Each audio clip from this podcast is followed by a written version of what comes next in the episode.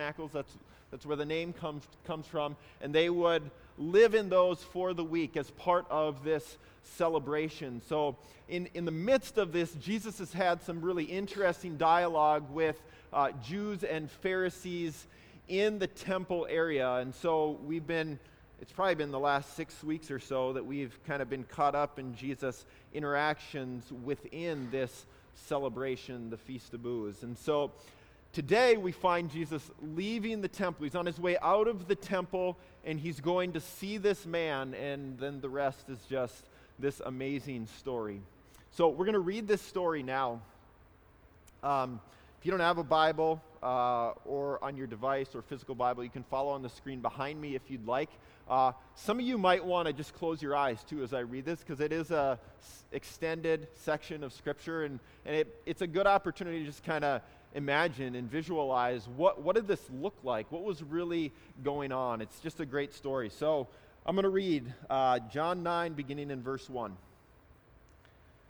As Jesus passed by, he saw a man blind from birth, and his disciples asked him, Rabbi, which means teacher, who sinned, this man or his parents, that he was born blind? And Jesus answered, It was not that this man sinned or his parents but that the works of God might be displayed in him. We must work the works of him who sent me while it is day. Night is coming when no one can work. As long as I am in the world, I am the light of the world. Having said these things, Jesus spat on the ground and made mud with the saliva. Then he anointed the man's eyes with the mud and said to him, Go wash in the pool of Siloam, which means sent. So the man went and washed, and he came back seen. The neighbors and those who had seen him before as a beggar were saying, Is this not the man who used to sit and beg? Some said, It is he. But others said, No, but he is like him. And the man kept saying, I am the man. So they said to him, Then how were your eyes opened? And he answered, The man called Jesus made mud and anointed my eyes and said to me, Go to Siloam and wash. So I went and washed and received my sight. They said to him, well, where is Jesus? And he said, I do not know. They brought to the Pharisees the man who had formerly been blind. Now it was a Sabbath day when Jesus made the mud and opened his eyes. So the Pharisees again asked him how he had received his sight.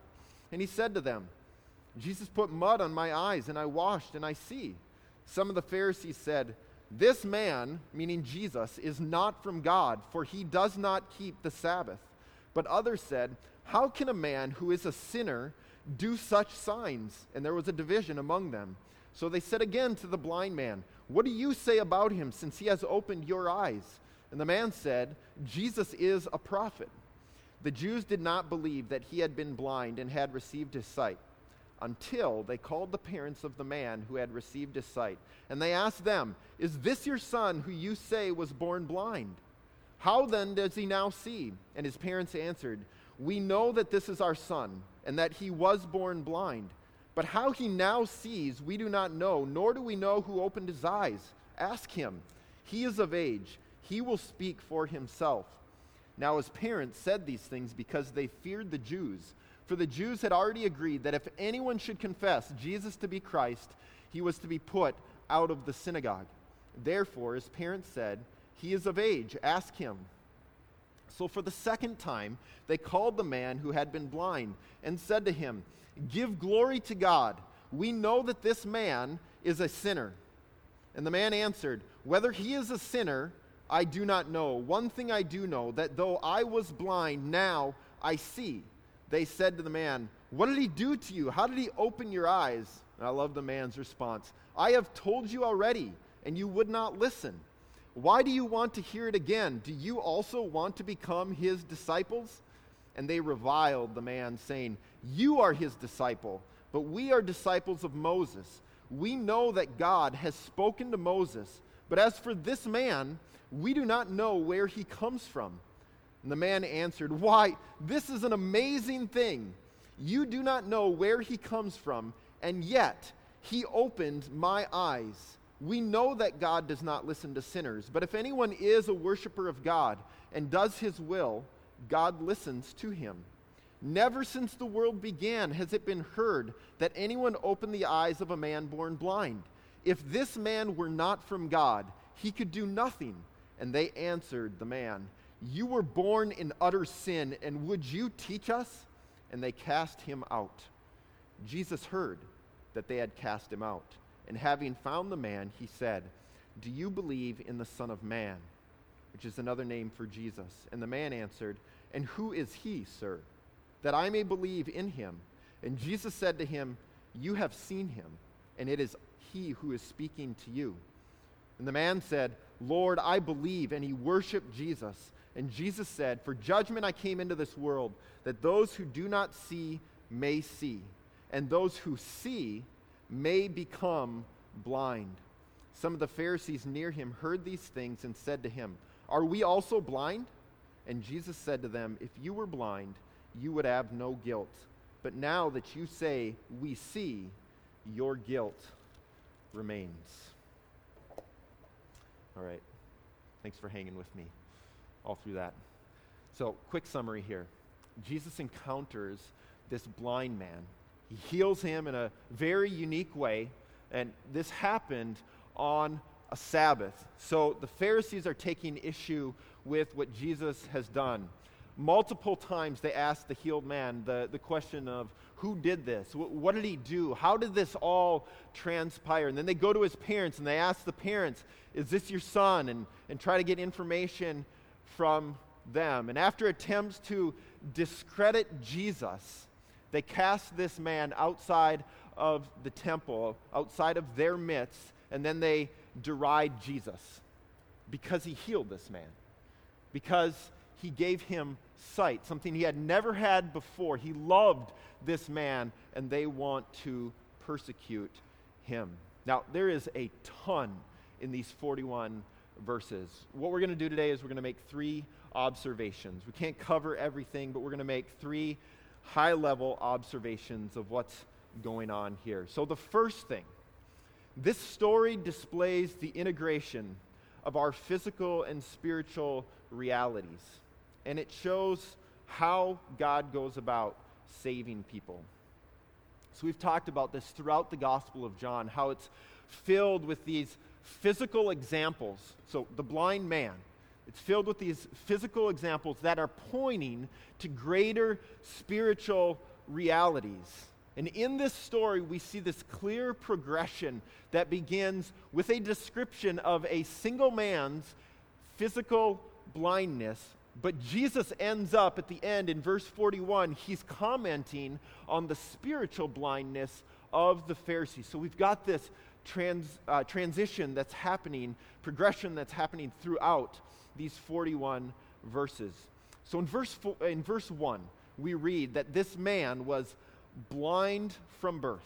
He's blind from birth. This describes the man's reality. He'd never seen anything at all. He had been blind every single day of his life. This was his physical reality. He knew nothing else. He'd probably heard descriptions of the ocean, of how it was blue.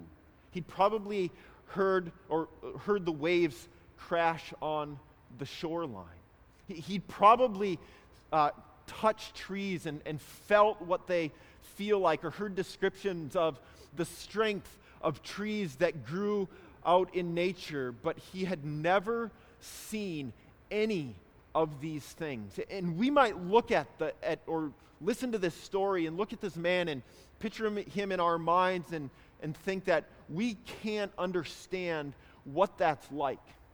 But the reality is, the picture that Jesus is seeking to paint in this story is that all of us would be able to relate to this man in a very real and felt way. From birth, this man was physically blind. He had never seen anything, just like every single person here was born spiritually blind, that, that we couldn't see Jesus. We didn't pursue Jesus in and of ourselves. We were born prideful and selfish, insecure, fearful, unable to fix our condition. The only way that we can see spiritually is for Jesus to come to us and to heal us.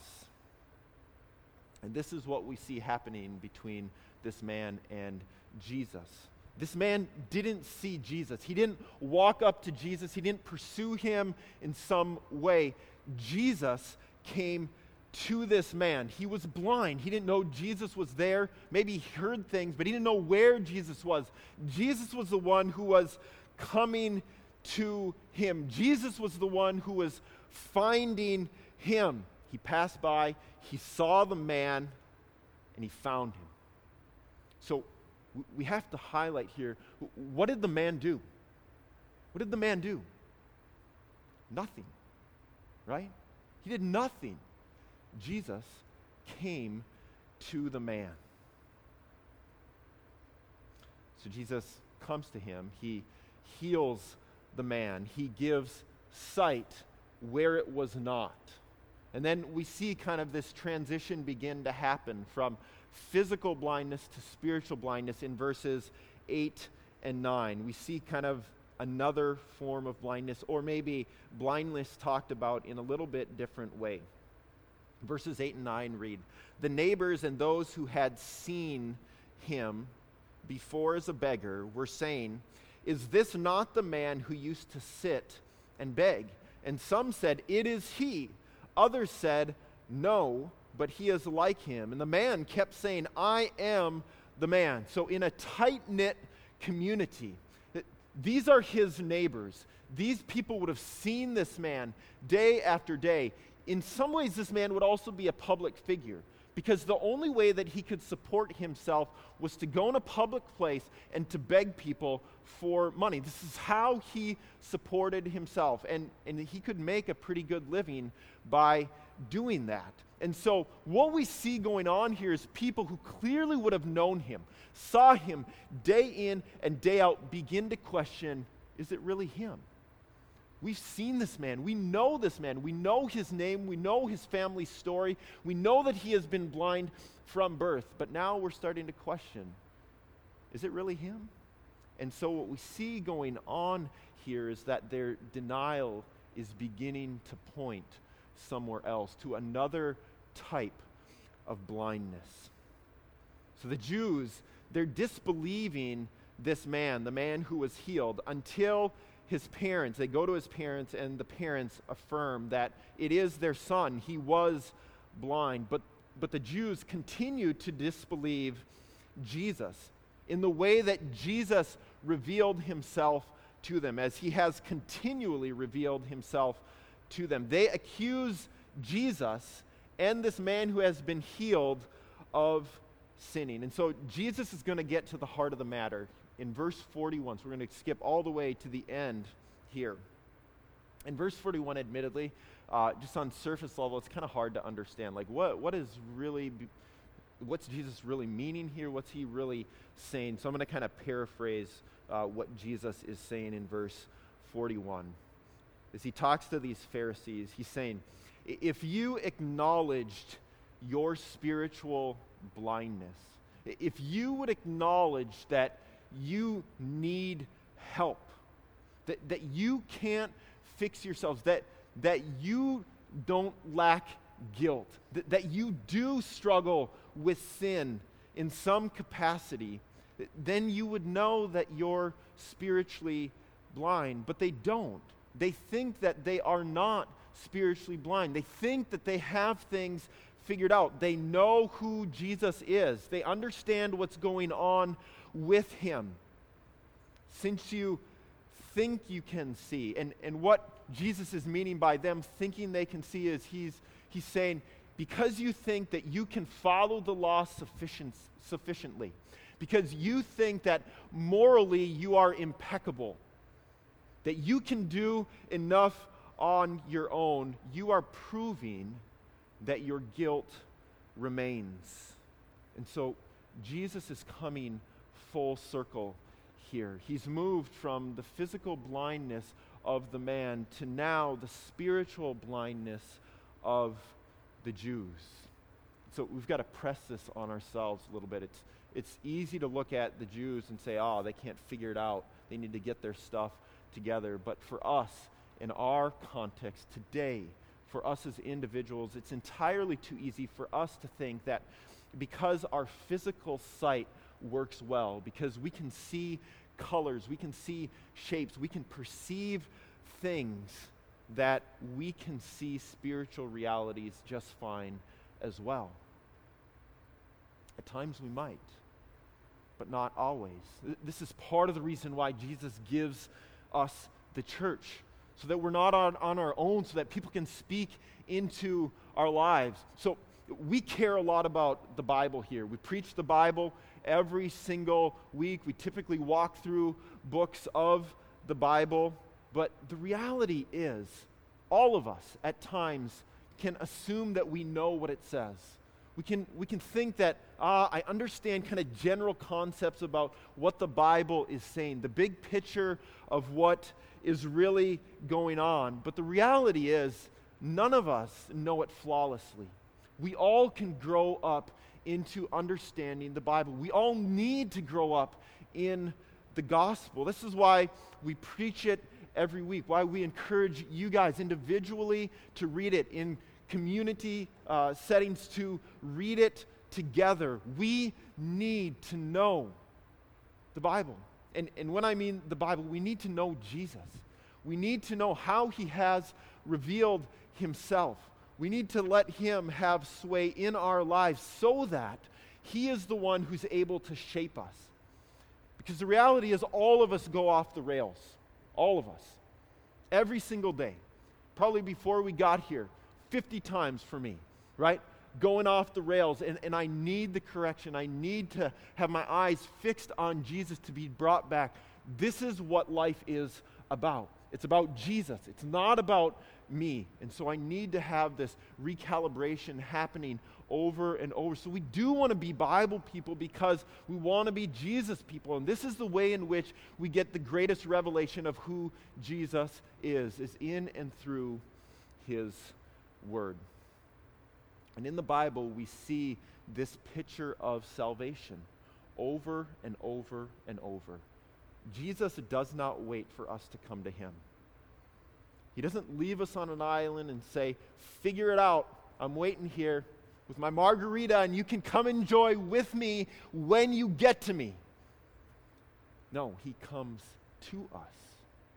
He pursues us. We are the ones who are blind, who do not know where he is, and so he comes to us. And, and we, we can know here that there's this progression of moving from physical to spiritual here, that it's what Jesus is doing is not merely trying to give a man sight. Okay? He talks in Matthew, I think maybe in Mark as well, this verse is, uh, he says, if your sight causes you to stumble, if your, if your eyes cause you to sin, pluck them out. Figuratively, he's saying. Get rid of them, of whatever it is that causes you to sin. More important than us seen physically is us seen spiritually. So we have to see this progression that's happening here. Jesus, in this story and all through the Bible, there's this movement from physical to spiritual. We don't want the physical to inform the spiritual, we want our, our spiritual reality to inform our physical reality. All right, number two. We see God's glory and his kindness in the midst of sin and suffering. So, at the beginning of this story, verses 1 through 3, there's this great exchange uh, between Jesus and his disciples. So, the disciples see this blind man, and then they ask in verse 2, they ask this question of Jesus Who sinned?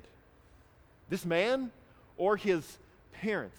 Which I think is a great question, but I think it's probably a question many of us would not ask. But, but we learn a little bit about their thinking in them asking this question. First century, there's this view that there has to be a sin that leads to somebody's suffering.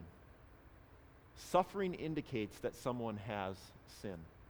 And this makes sense, okay? If we think about the context of the Jewish people in the first century, these are people who have lived in a law based system their whole lives. So God has come to his people. He rescued them out of Egypt. He formed his people in this way. And what he does to his people is he says, Here are my commands. Follow them, and this is how I will bless you. Disobey my commands, and this is how I will curse you. So, this is law based, okay? We see it all throughout the Bible.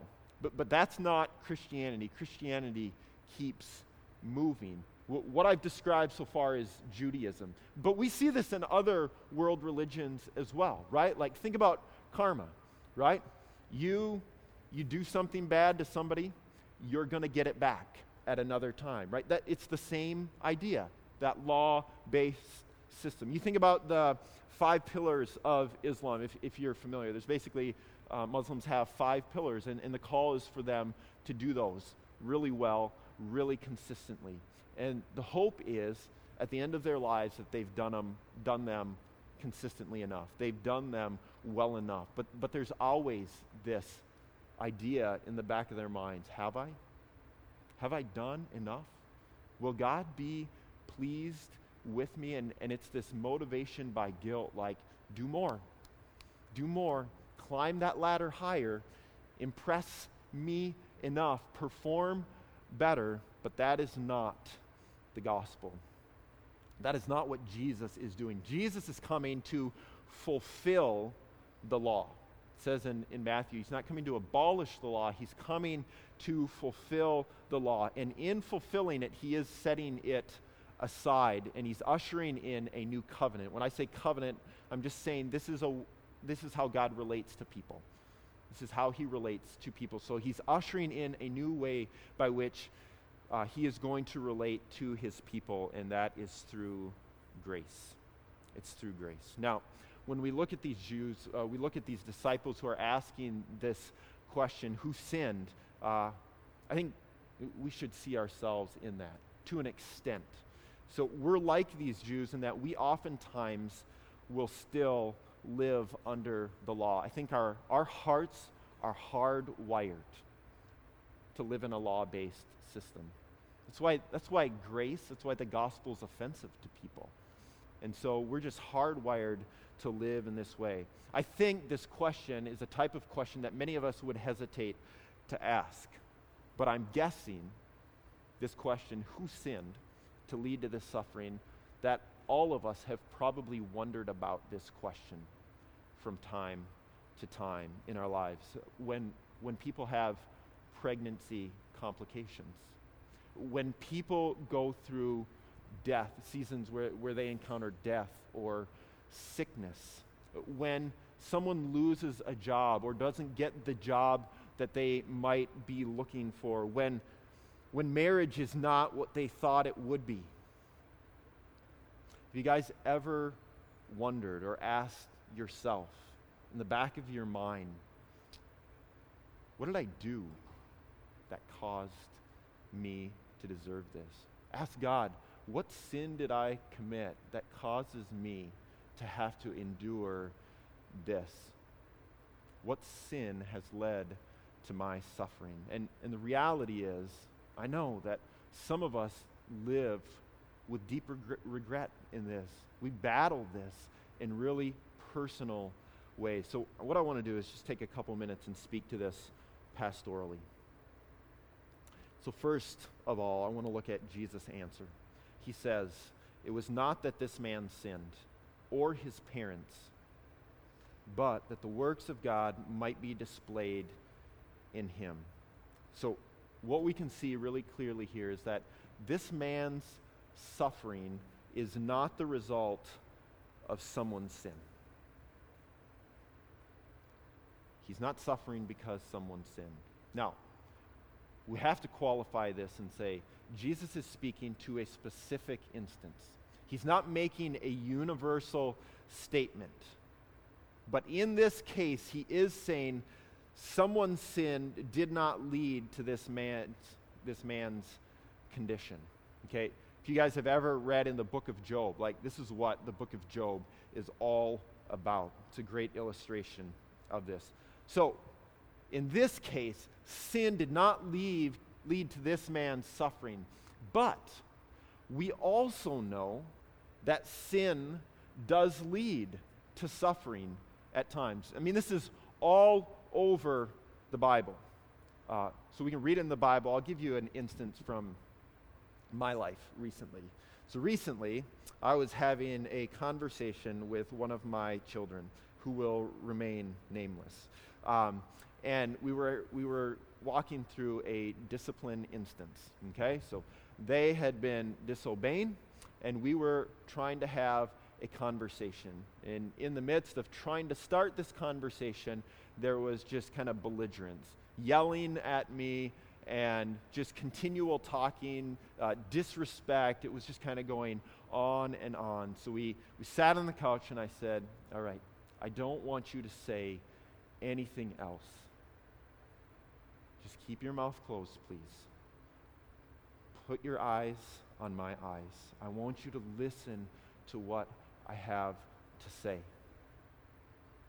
And the response to my very clear request was a large gasp and a flailing back on the couch.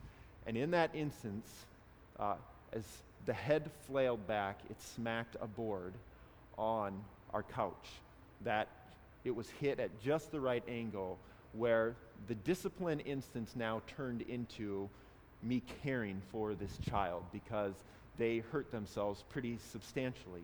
And so, but it's a great illustration. They did not want to obey me at all. And they were going to the hilt to resist me until they hurt themselves significantly. Sin does lead to suffering. This does happen. Now, there is that reality. Some of us also probably need to acknowledge uh, our sin, we are sinning against people, that we are hurting them in some way, or some of us might be being sinned against, and we need to press into that with those who are sinning against us to let them know that this is what this is doing to me. This is how I am being affected by this. So sin leads to suffering, but not all suffering is a result of someone's specific sin. Okay, amidst all of this, it's so important that we remember God's nature. Who is God? God sent his son to earth to die on a cross for his enemies who have sinned against him. So, God does not inflict suffering on us to get back at us. Okay? God does not inflict suffering on us to get back at us. To view God in this light is to disbelieve the cross. It is to believe that we suffer in some sense so that we would atone for our sins. No, that is not the gospel. God suffered for us, for our sins. We do not pay for our sin, He pays for our sin. God does not make us pay for our sin. So, part of what I'm trying to distinguish here is we don't pay for our sin in a salvific way, but God does discipline those that he loves. So Hebrews 12:6 reads, "For the Lord disciplines the one he loves." And and oftentimes I think we focus on in this verse the discipline. He will discipline. Okay, but he's disciplining the one that he loves. Proverbs 3:12, "The Lord reproves him whom he loves, as a father the son in whom he delights." God disciplines those that he loves, those that he delights in. Not to get back at us. He disciplines because he loves us. Discipline is discipling. Discipling is all about correction, about restoration, about love, about help, about caring for someone. Discipline is not about condemning someone, about taking out anger or exacting revenge on somebody. It's about restoring relationship. And this is what God does. I regularly, when I discipline my kids, I try to regularly remind them of this. And I'm preaching to myself as I say these things because the tendency when they are continuously disobeying me is for me to get angry. Okay, so I need to hear this as well, but I try and remind them continuously Daddy's not mad at you right now. Daddy is not trying to be mean to you. I do not enjoy doing this in any way, but I love you. I want what's best for you. And you treating people in this way, you doing this thing, is hurting you and it's hurting others. And I want better for you. And, and in this way, I'm trying to glimpse to my kids God, albeit imperfectly. And I fail regularly. But I want them to see what Tim Keller says God's fatherly love means absolute safety. Absolute safety. He will neither neglect nor abuse. God does not neglect nor abuse. Do you have this picture of God? That He is not trying to hunt you down to whack you. He loves His children, He delights in them. He wants to restore relationship, and that is why He pursues people. So, this man's suffering is not a result of sin, but rather it is to display the works of God. That's what we read in verse 3. This is profound. You think about this. When was the last time that you went through something hard, that you suffered, and in the midst of it, you had this expectant attitude that God was going to do something. He was going to work something good on your behalf through this thing. I mean, speaking for myself, my tendency is to get me out of this as soon as possible and to be totally fixated on that. To, to totally be blind to what God can do through this. Now, it's not wrong to desire escape from suffering. We pray for that. We desire that. But even more than that, we should desire for God to work good in us. This is the promise of Romans 8:28. We were singing this earlier that in all things God works good for those who love him. In all things. Not just the good, in all things. That means every single thing. He promises. God promises to work good for those who love him. The idea in this is nothing is wasted. Do you realize that? To live as a Christian, nothing in your life is wasted. God wants to work all things for your good. We have to hear the promise in Jesus' words here. God's works are good, and He works great things in unexpected places. Now, some might look at this situation and just object. What, what's God doing? Like, this dude had to live all these years blind? Really? He had to go through that so that God could display his goodness and his glory in that way. Is it really worth it? But if you step back from this and you think about this, you think about this from this man's perspective. He understands physical blindness, right? He understands what it is to live life without sight. He understands what it is to be in need, to depend on others for help so that he can live and survive. He understands that. And now, as he's healed, he understands the goodness of Jesus' work, right? In a way that maybe you and I don't understand. He gets it. So he might be the one who kind of calls us back and say, "No, This is for my good. I mean, when I, when I suffered a stroke at 19, I didn't look at that and say, man, that was for my good. I hated God. But now, looking back at that, I wouldn't want to change that. That is God's kindness to me. That is His grace that took me from that path I was walking down where I thought I could accomplish and I could get what I really was looking for aside from God. And I never would have found it. I never would have found what I was looking for. And so, as we look at Jesus here, we look at the work that he is doing, the intention is that we would see his work. We would be amazed at what he has done, and then we would worship. We would celebrate his goodness and his kindness. And this segues into our last point here. Jesus works in ways that confounds humanity. We see this in a number of ways throughout this story. We see it in the unexpectedness that this man's blindness was not because of sin, but it was to display God's good works. Uh, looking at that at the surface, like we might not see that as good.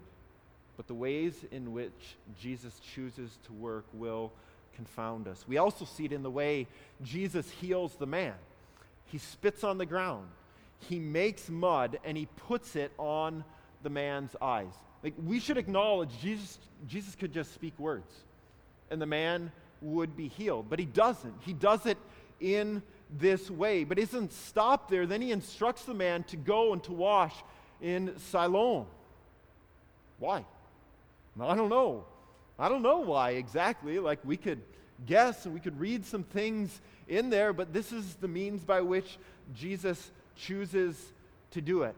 And, and one thing I do think that we see here is how Jesus graciously includes others in his work. So Jesus could have just done this all himself, right? He could say, See. The man could see, but he involves this man in his work of healing. The man doesn't heal himself, but he has a part in it. Now, this could be dangerous, right? Because the man could be like, Look what I did, right? I went and washed, and now I'm healed. Or he could go back to wherever Jesus spit on the ground and he could like go buy a bunch of little glass flasks or something, spit on the ground and like pack them with mud or something, start selling them, right? And try and make some money off of this. But I think in this we see Jesus' grace that he allows us to be part of his work. He, he's called me to be a pastor. Me. If you knew me, what a joke. But yet, he uses me. He calls you guys to be part of his work. He, he wants to use you in significant ways so that the gospel would advance in the lives of those around you, in your spheres of influence. This is his kindness to us. We also see Jesus working in confounding ways. By the healed man's neighbors being confounded by the fact that he's healed. So much so that they, they don't believe that the man is even him right? And I think this gives us a picture of what happens when Jesus pursues us and he saves us. He radically changes us, he transforms us. We also see this. The Jews and the Pharisees keep asking for descriptions of Jesus and how he healed the man. The Jews and the Pharisees cannot believe that this actually happened. They cannot believe that this man had been blind until the parents eventually affirm it the man's parents acknowledge that it is their son, but they have no idea how it could be. They're like, ask him. We have no clue how this all went down. Some people in the story believe that Jesus is evil for working on the Sabbath, for healing somebody on a day that people should be resting. Others inquire how Jesus could, how he could actually heal if he's not sent from God. And, and so we, we see this division. People are confounded by the work that Jesus is doing. For all of us, life circumstances will confound us. They will confuse us from time to time. We might not see how or why or where God is leading in the midst of hardship, in the midst of suffering, in the midst of heartbreak. But to follow Jesus means that life will not work out the way that we have planned it. To follow Jesus means we'll have to give up some of our dreams. We'll have to let go of some of our plans. He has a course for our lives that's mapped out in a different way than, than we would map things out. And, and if we never feel this, like we should just hit pause. Why? Why do I always get to call the shots? Why do I never feel the pinch or rarely feel the pinch of Jesus moving me in this way? Life is hard, and we'll feel the pain. We'll walk through suffering. But in the midst of all of this, God is good. He works good. He desires our good in and through everything. Though it might confound us, it's not confounding him. As we were singing earlier, he's over all of that. He's over all of it. He holds it in his hands. And so he, he calls us to commit ourselves, to trust in him, for us to rest in his cosmic sovereign hands. So, three points of gospel application for us this morning. First of all, behold the glory of Jesus. Behold the glory of Jesus. I think this is so interesting. Jesus healed a man, right? There was a man who had never seen anything, and Jesus gave him sight. And what is the conversation throughout this story? It devolves into this discussion of technicalities, of rule keeping, an investigation of what Jesus has done wrong, of how the man is giving false testimony. Seriously? Really? This is what it what it devolves into? I mean, this poor brother over here is probably like, come on, somebody take me out for a milkshake at McDonald's at least, right? Like let's let's have a party. I can see some kind of celebration. Somebody give me a little love, right? But nothing, nothing at all for us admire, marvel, celebrate what Jesus has done. Appreciate what he has done in your lives. Step back and reflect. This is who I was. This is who I am. This is how I am unfaithful. This is how Jesus is faithful to me. Jesus pursues the blind. He pursues those who have been cast out. And look at this contrast. This is Jesus pursuing the blind, pursuing those who are cast out. What are the Jews and Pharisees doing? They're shaming people, they're casting people out. Do you see that massive contrast? What love is found in Jesus. You will not find a greater love than what we see in Jesus. That is what he calls us to remember, to reflect on, to treasure.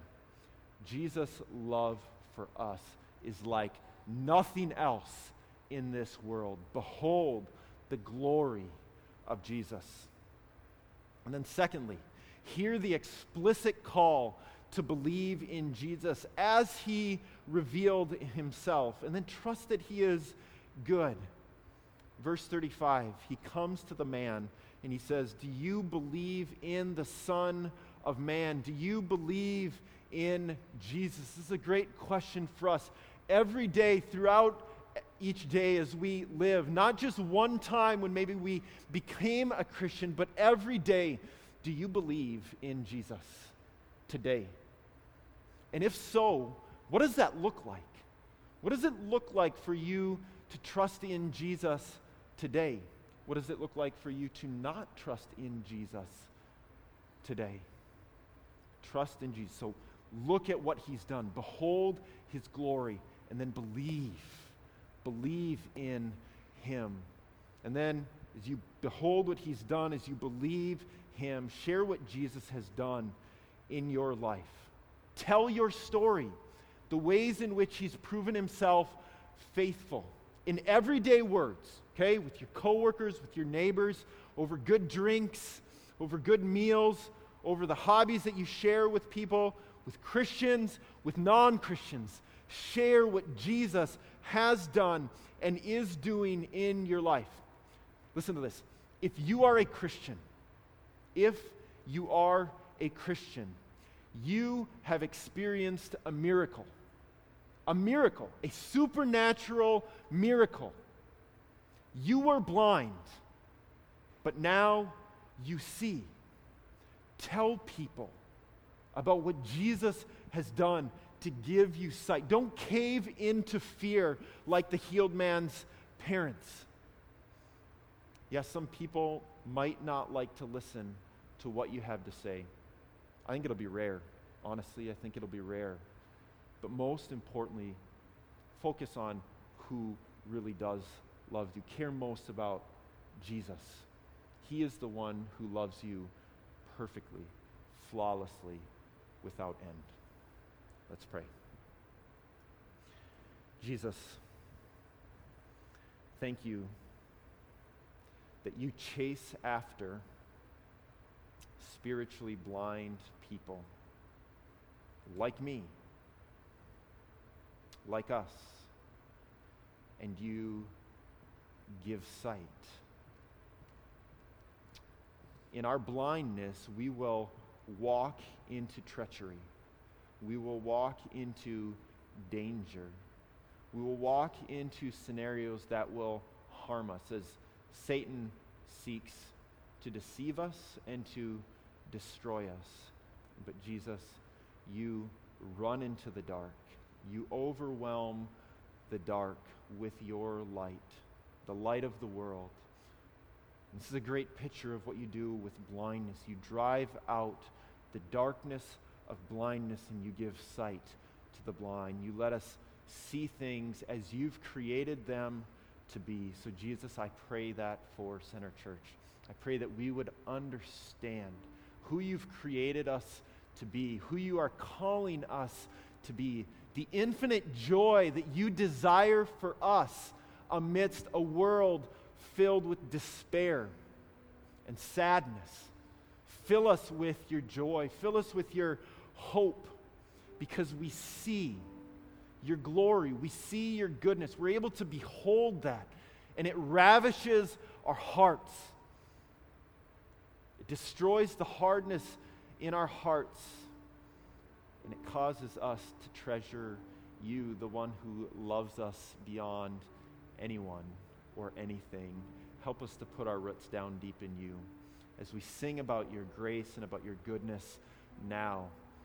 Give us visions of grandeur of yourself, of the goodness of your grace. Capture our hearts, Jesus, in these moments. So as we walk out of here, we don't need to wonder are we measuring up?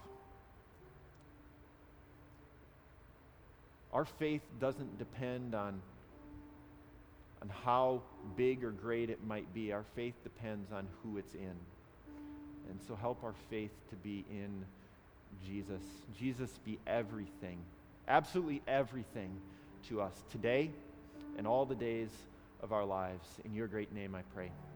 Amen. Will you guys stand with us as we sing songs of response? If anyone would like to observe the Lord's Supper in the back, I want to invite you guys to do that uh, during this worship set.